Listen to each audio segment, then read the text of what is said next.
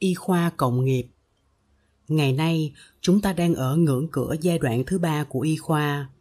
Chúng ta đã tìm thấy rằng có những yếu tố chữa trị ngoài sắc và ngoài danh, tức là ngoài cả thân lẫn tâm. Bệnh tật của chúng ta có thể tới từ những nguyên do không phải từ thân hay từ tâm của chúng ta. Ảnh hưởng đó có thể đến từ một đối tượng rất xa ta, trong không gian cũng như trong thời gian. Tới từ trong không gian ví dụ người thương của chúng ta ở quê nhà không có hạnh phúc, thì ở đây chúng ta bệnh. Hoặc là người ta thử bom nguyên tử ở châu đại dương, thì bên này chúng ta cũng có thể bị ảnh hưởng của việc thử bom đó mà bị bệnh. Ảnh hưởng đó cũng có thể tới từ thời gian. Ví dụ hôm nay chúng ta bệnh, thì có thể là 20 đời về trước, tổ tiên của chúng ta đã làm một điều không lành. Hoàn cảnh thời gian và không gian có ảnh hưởng tới chúng ta như vậy đó rất lạ lùng, rất dễ sợ. Giai đoạn y khoa thứ ba này, mình tạm đặt tên là y khoa cộng biểu, collective manifestation, hay cộng nghiệp, collective karma, hoặc là cộng thức, tức là tâm thức cộng đồng, collective consciousness. Vì tâm thức cộng đồng bệnh, cho nên chúng ta bệnh theo. Mà tâm thức cộng đồng của xã hội ngày hôm nay đang bệnh lắm vì vậy mà chúng ta phải biết bảo vệ chúng ta, phải biết phòng hộ và chuyển hóa cho mình. Muốn vậy, chúng ta phải tạo ra một tăng thân, tạo ra một tâm thức cộng đồng để bảo vệ cho chúng ta. Ở trong thành phố, chỉ cần nhìn, chỉ cần nghe, chỉ cần tiếp xúc với một số người là chúng ta bệnh. Nhưng về tu viện, chúng ta đóng cánh cửa đó lại. Chúng ta mở ra những cánh cửa tâm linh của tăng thân thì chúng ta hết bệnh những nguyên do của bệnh hoạn nằm ở trong tâm, trong thân, và chúng còn nằm ở trong một môi trường lớn lao hơn, đó là môi trường của tâm thức cộng đồng. Ví dụ, ở ngoài đời có nhiều người nghĩ rằng, khi mình không có khả năng đậu được một bằng cấp gọi là tiến sĩ, hay tốt nghiệp một chương trình gọi là kỹ sư, hoặc khi mình không có một công ăn việc làm đàng hoàng, hay khi mình không có một chiếc xe hơi, thì mình không phải là một con người bình thường có giá mình được mô tả như một con người không có khả năng. Cái giá trị của con người được đánh giá ở chỗ mình có một cái bằng cấp, mình có một công ăn việc làm và mình có một chiếc xe hơi. Những suy nghĩ đó tạo thành một tâm thức cộng đồng. Khi mình không có những thứ đó, thì chính mình cũng đánh giá mình rất thấp. Mình cho mình không phải là người bình thường. Trong khi đó, thật sự ai là người bình thường, ai là người có hạnh phúc, đó mới chính là câu hỏi biết bao nhiêu người có bằng cấp, biết bao nhiêu người có công ăn việc làm, biết bao nhiêu người có xe hơi, nhưng họ vẫn đau khổ. Lắm lúc họ nghĩ họ đang sống một cuộc đời không đáng sống.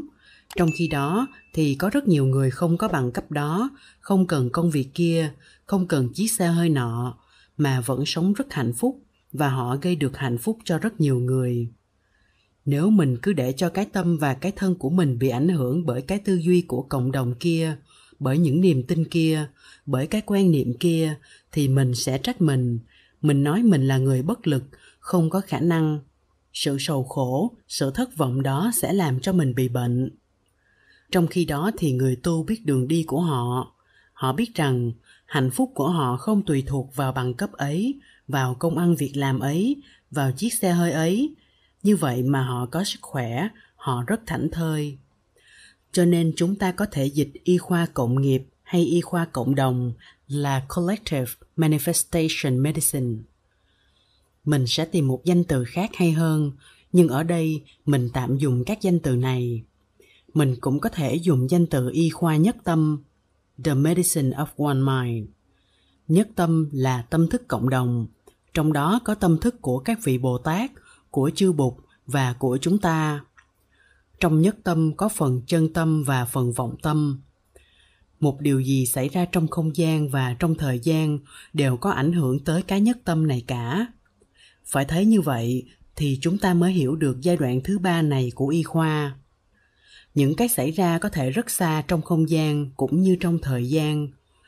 Ngày xưa, khi nhà khoa học kepler khám phá ra rằng trái đất bị ảnh hưởng của mặt trăng ông tìm thấy rằng thủy triều ở trên mặt đất là do sức hút của sự vận chuyển của mặt trăng tạo ra lúc đó không ai chịu nghe ông tại vì hai tinh cầu ở xa nhau quá và có dính líu gì nhau đâu mà nói là trái đất bị ảnh hưởng của mặt trăng.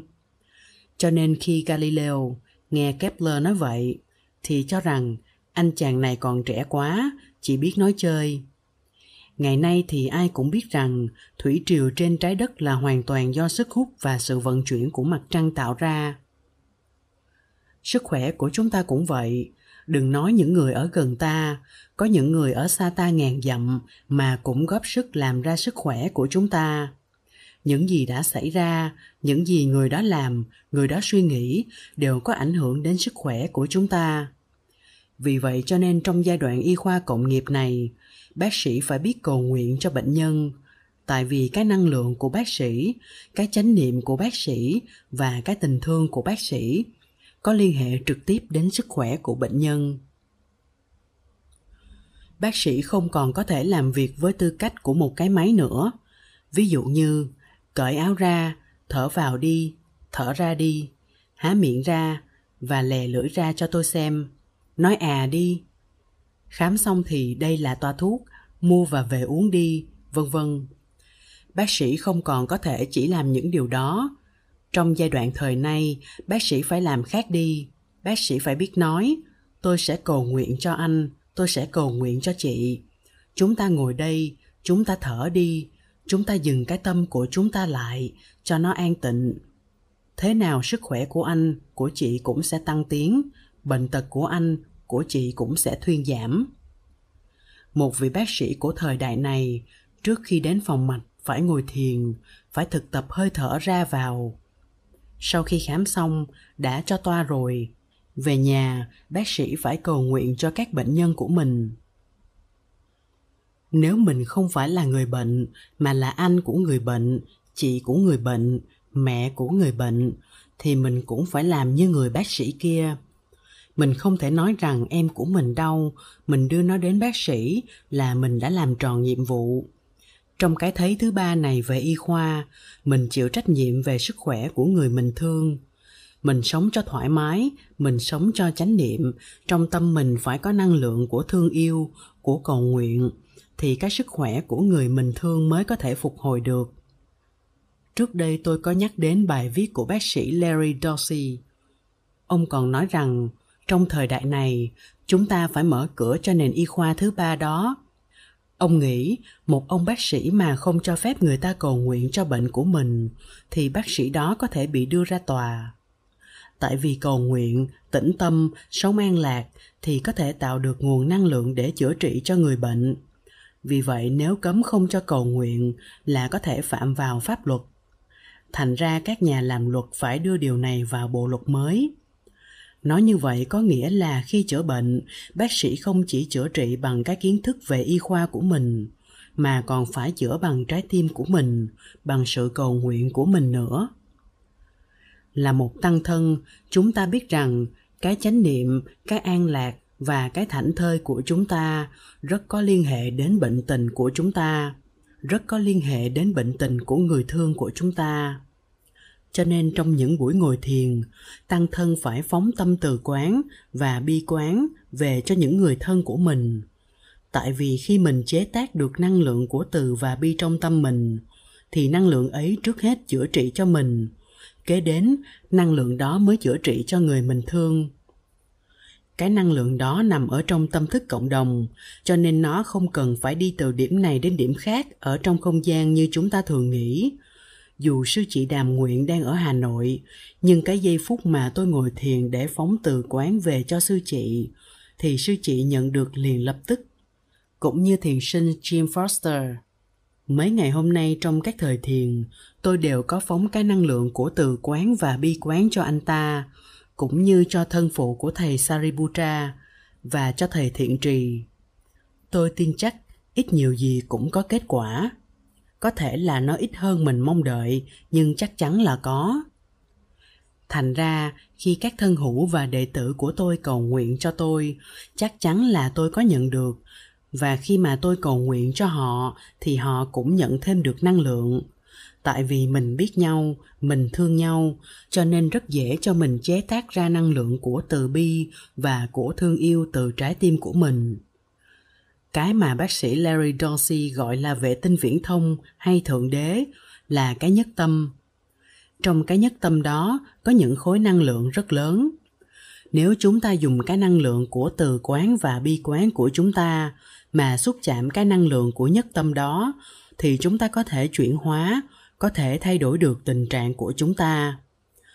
Như vậy trong lịch sử y học, giai đoạn đầu của y khoa là y khoa cơ giới, giai đoạn thứ hai là y khoa thân tâm nhất như và giai đoạn hiện tại mà y khoa đang vươn tới là y khoa nhất tâm.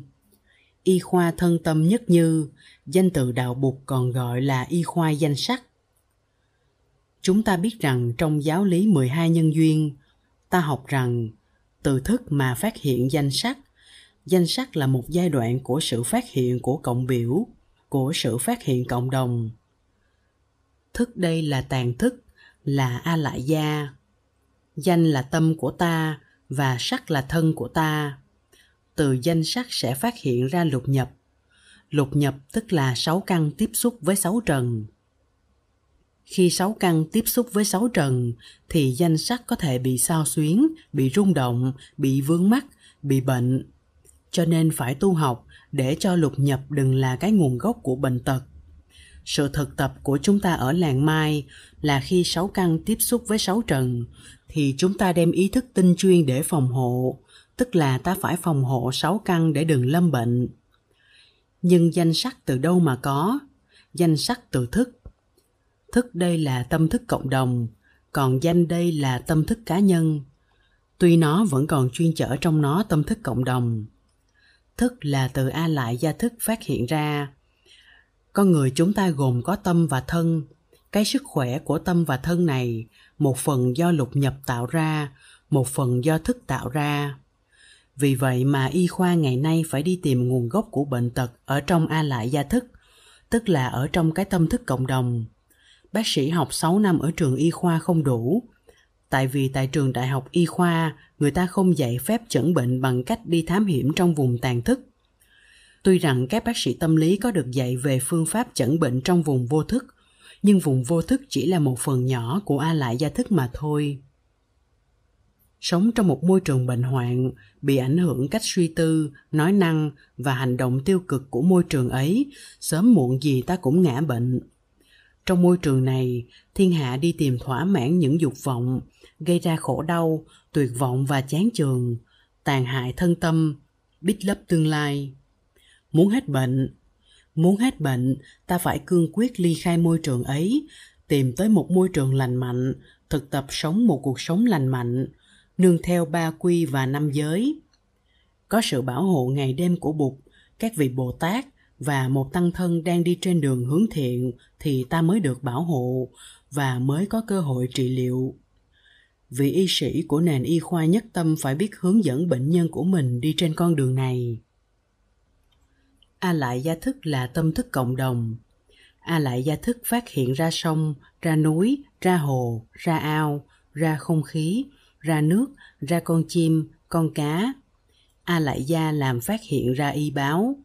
Y báo tốt đẹp hay xấu xa cũng do ta biết ly khai con đường xấu ác để hội nhập vào một môi trường lành mạnh. Quý vị đã học duy biểu thì biết điều này rất nhiều bệnh tật của thân và của tâm chúng ta phát sinh từ cái tâm thức cộng đồng. Sự trị liệu cho thân tâm chúng ta tùy thuộc một phần lớn ở tình trạng của tâm thức cộng đồng đó. Cho nên nếu người thương của chúng ta, nếu bác sĩ của chúng ta, nếu tăng thân của chúng ta biết cách tạo dựng, chế tác năng lượng của tình thương yêu, của cầu nguyện để chiếu về ta, bao bọc lấy ta, thì ta sẽ lành bệnh. Những viên thuốc những chai thuốc mua ở nhà thuốc cũng không đủ sức trị liệu chứng bệnh của chúng ta. Những phương pháp luyện tập mà bác sĩ dạy cho chúng ta cũng vẫn còn không đủ thiếu gì trong việc trị liệu. Bác sĩ phải tìm tới tâm thức cộng đồng và giúp ta đi vào một tâm thức cộng đồng lành mạnh thì sự chữa trị mới thêm phần hiệu lực.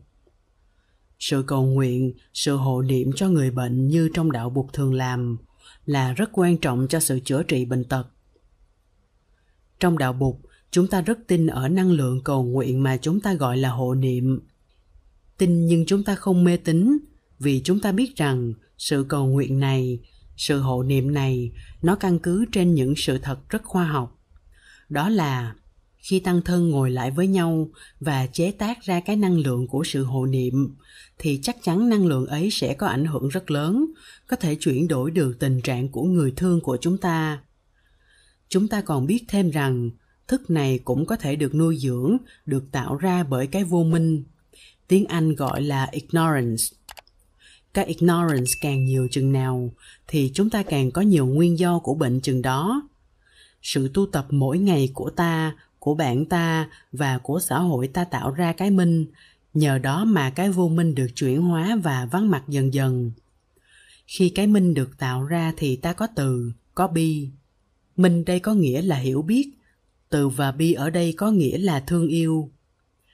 Mà có nhiều hiểu biết hơn, có nhiều thương yêu hơn trong tâm thức cộng đồng, thì tình trạng sức khỏe của cá nhân sẽ khá hơn. Ta sẽ ít cần đi bác sĩ hơn.